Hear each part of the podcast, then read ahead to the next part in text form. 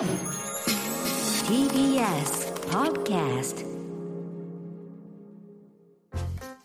さてこの時間は講談社プレゼンツ金曜開店砂鉄道書店です。講談社から刊行された書籍の中から私武田砂鉄が本を選んで内容を読み解きながらああだこうだ考えてみようという企画でございます。今週から2週にわたり斉藤彩さんの母という呪縛娘という牢獄を取り上げていきます。えそして著者の斉藤彩さんにお越しいただいております。斉藤さんよろしくお願いします。よろしくお願いします。えーまずは斉藤さんのプロフィールご紹介します。1995年東京生まれ北海道大学理学部地球惑星科学科卒業後共同通信社に入社。新潟支局を経て大阪支社編集局社会部で司法担当記者を務められ2021年末に退職。えー今回初めての著書となる「母という呪縛娘という牢獄が」えー講談社より発売中でございますこれ今ねプロフィールありましたけど記者時代はその司法担当だったっていうことですけれども、はいなんかその中でもこう印象になってる残ってる出来事とか事件っていうのはなんかあったりします、ああ、そうですね。司法担当の事件ではもうすべてがうん記憶に残ってますね。ああもともと司法担当とか事件ってあんまり興味がなかったんですよね。入社まで、入社するまでは。え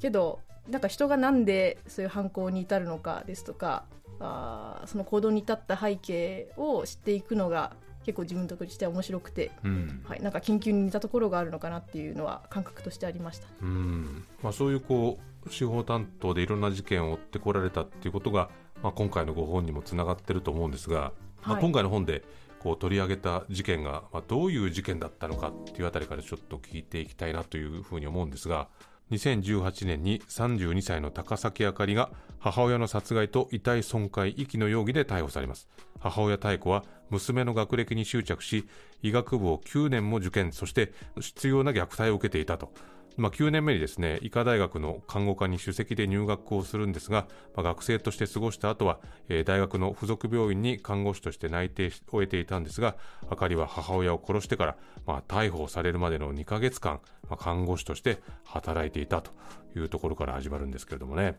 はい今。回の事件はこれどういう事件なんですかね。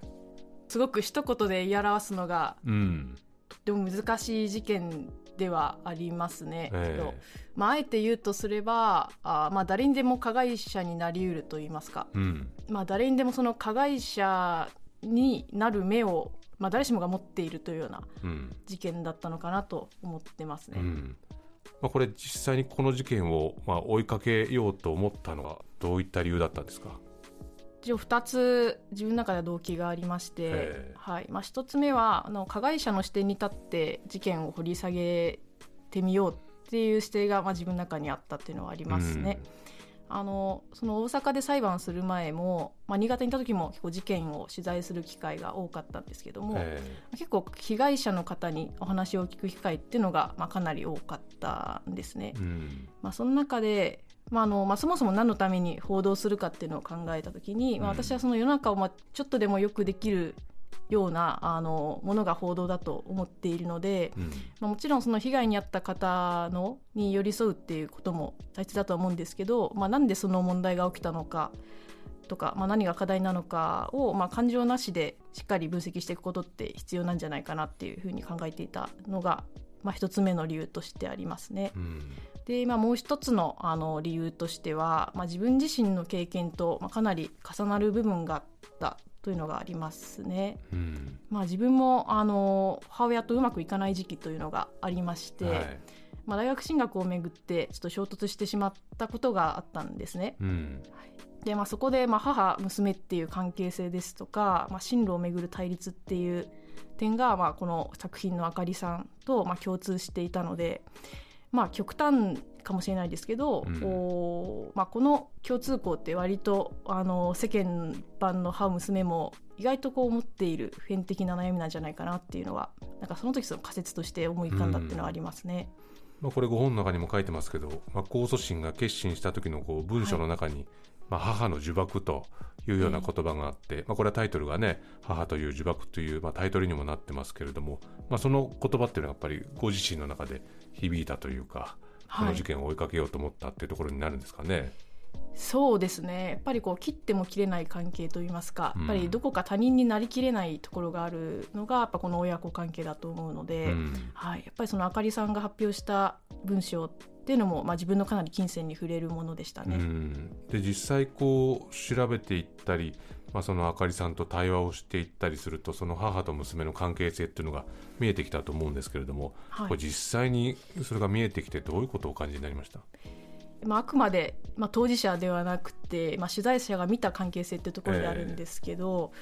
まあ、この母と娘の間ではなんですかねやっぱ愛情のこうすれ違いが起こしてしまった事件なのかなっていうふうに思いましたね。うんあのどういうことかというと、えーまあ、母から娘っていうのと娘から母に対する愛情っていうのが、まあ、あると思っていて、うんまあ、母から娘に対してっていうところでは、まあ、あのより良い人生を送ってほしいっていう、まあ、親としてのこう、まあ、ある種本能的な愛情っていうものがあった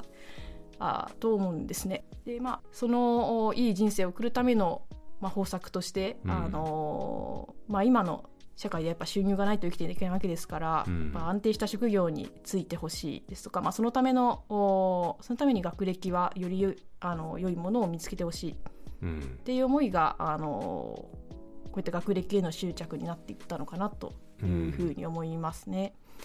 はい、でまあもう一個その娘から母に対する愛情っていうところでは、うん。やっぱりその親の期待に応えたいっていう思いが、まあ、どこかであったのだろうなというふうには推察してますね。うん。はい、逆に言うとあのこのお母さんの場合ですとその自分の要求に、まあ、ちょっと沿わないと、まあ、裏を返せば愛されないっていうような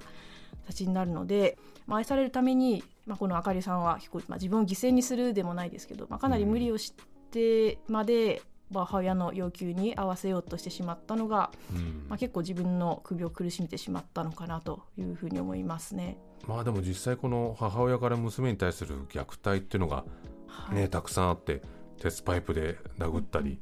こうなんか指にこう針を刺して血でこう謝罪文を書かしたりとか、あと他にもなんかいろいろとありましたよね。そうですね、はい。まあ、やっぱりあの、おーまあ、一番なんですかねセンセーショナルなのは今武田さんもおっしゃったように、うん。あのパイプで殴るっていうところですよね。うん。その志望校の偏差値っていうのが、まあ、模擬試験とか受けると、記入すると思うんですけど、うん。はい、その模擬試験で自分のお偏差値が志望校の偏差値に足りないとその足りない分パイプで殴られるっていうようなことだったので、はい。まあ、なかなだかはい、10足りなかったら10回、はい、うん。そうですね、まあ、それもなかなか、はい、苦しいものだったのかなって思いますね。うん。まあ、他にあったものとしては、まあ、おあからさまな暴力というものではないんですけど、うん。あのそのあかりさんは何回もお家を出ようとお試みていたんですね。えまあ、けど、おまあ、その度に母親に連れ戻されたりですとか、まあ、警察に、まあ、母親が連絡して警察にあの探し出されるとかあとはあのお母さんが探偵を雇って、えーうん連れ戻すっていうことまであのされているのえで、うん。はい。まあ、なかなか精神的にもおかなり逃げ場がないというような状態だったのかなと、うん。はい、考えてますね。まあ、その実際こう母親を殺めた後にこうツイッターでモンスターを倒したこれで安心だとい。うようなことを書いて、で直後に本当にそのご自身が好きなドラマを鑑賞してええ。そのドラマの感想をこう書くっていうような、はい。まあ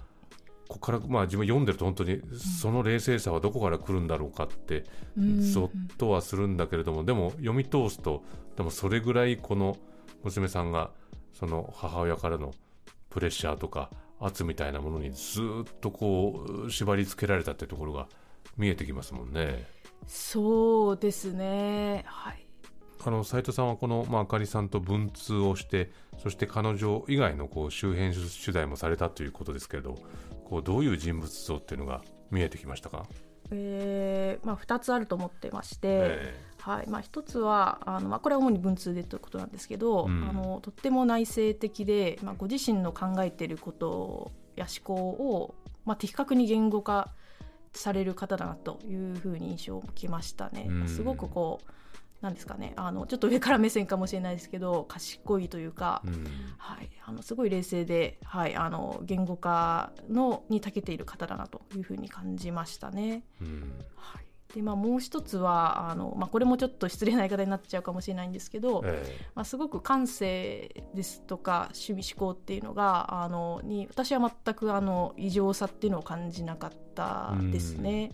あのまあ、先ほどおっしゃったように、えーそのドラマを見たことですとか、えうん。まあ、そのドラマを、まあ、お母さん辞めてしまった後にドラマを見たっていう行動自体は、うん。まあ、確かにちょっと、あの理解しがたいって思われるかもしれないんですけど、うん。そのやり取りする中であの好きな俳優さんのお話ですとかえをしたり、えー好きなドラマのお話をしたりとかってすると、まあ、結構あの自分の周りでもあこういう人いるよなというふうな、うん。あの印象を受けたので、はいあのまあ、姿勢の人とかなり地続きなところにいる方だなと思いましたね。はい。ということでね、今週はこの辺りで、まあ来週はですね、このまあ家族とは、親とは、そしてこうどうすればまあ救うことができたのか、まあ、この辺りをですね、聞いていきたいというふうに思っております。えー来週も斉藤さんに詳しくお話を伺っていきます。よろしくお願いします。えーこのコーナーは、ポッドキャストでも配信しております。そちらもチェックしてみてください。以上、金曜開店、砂鉄道書店でした。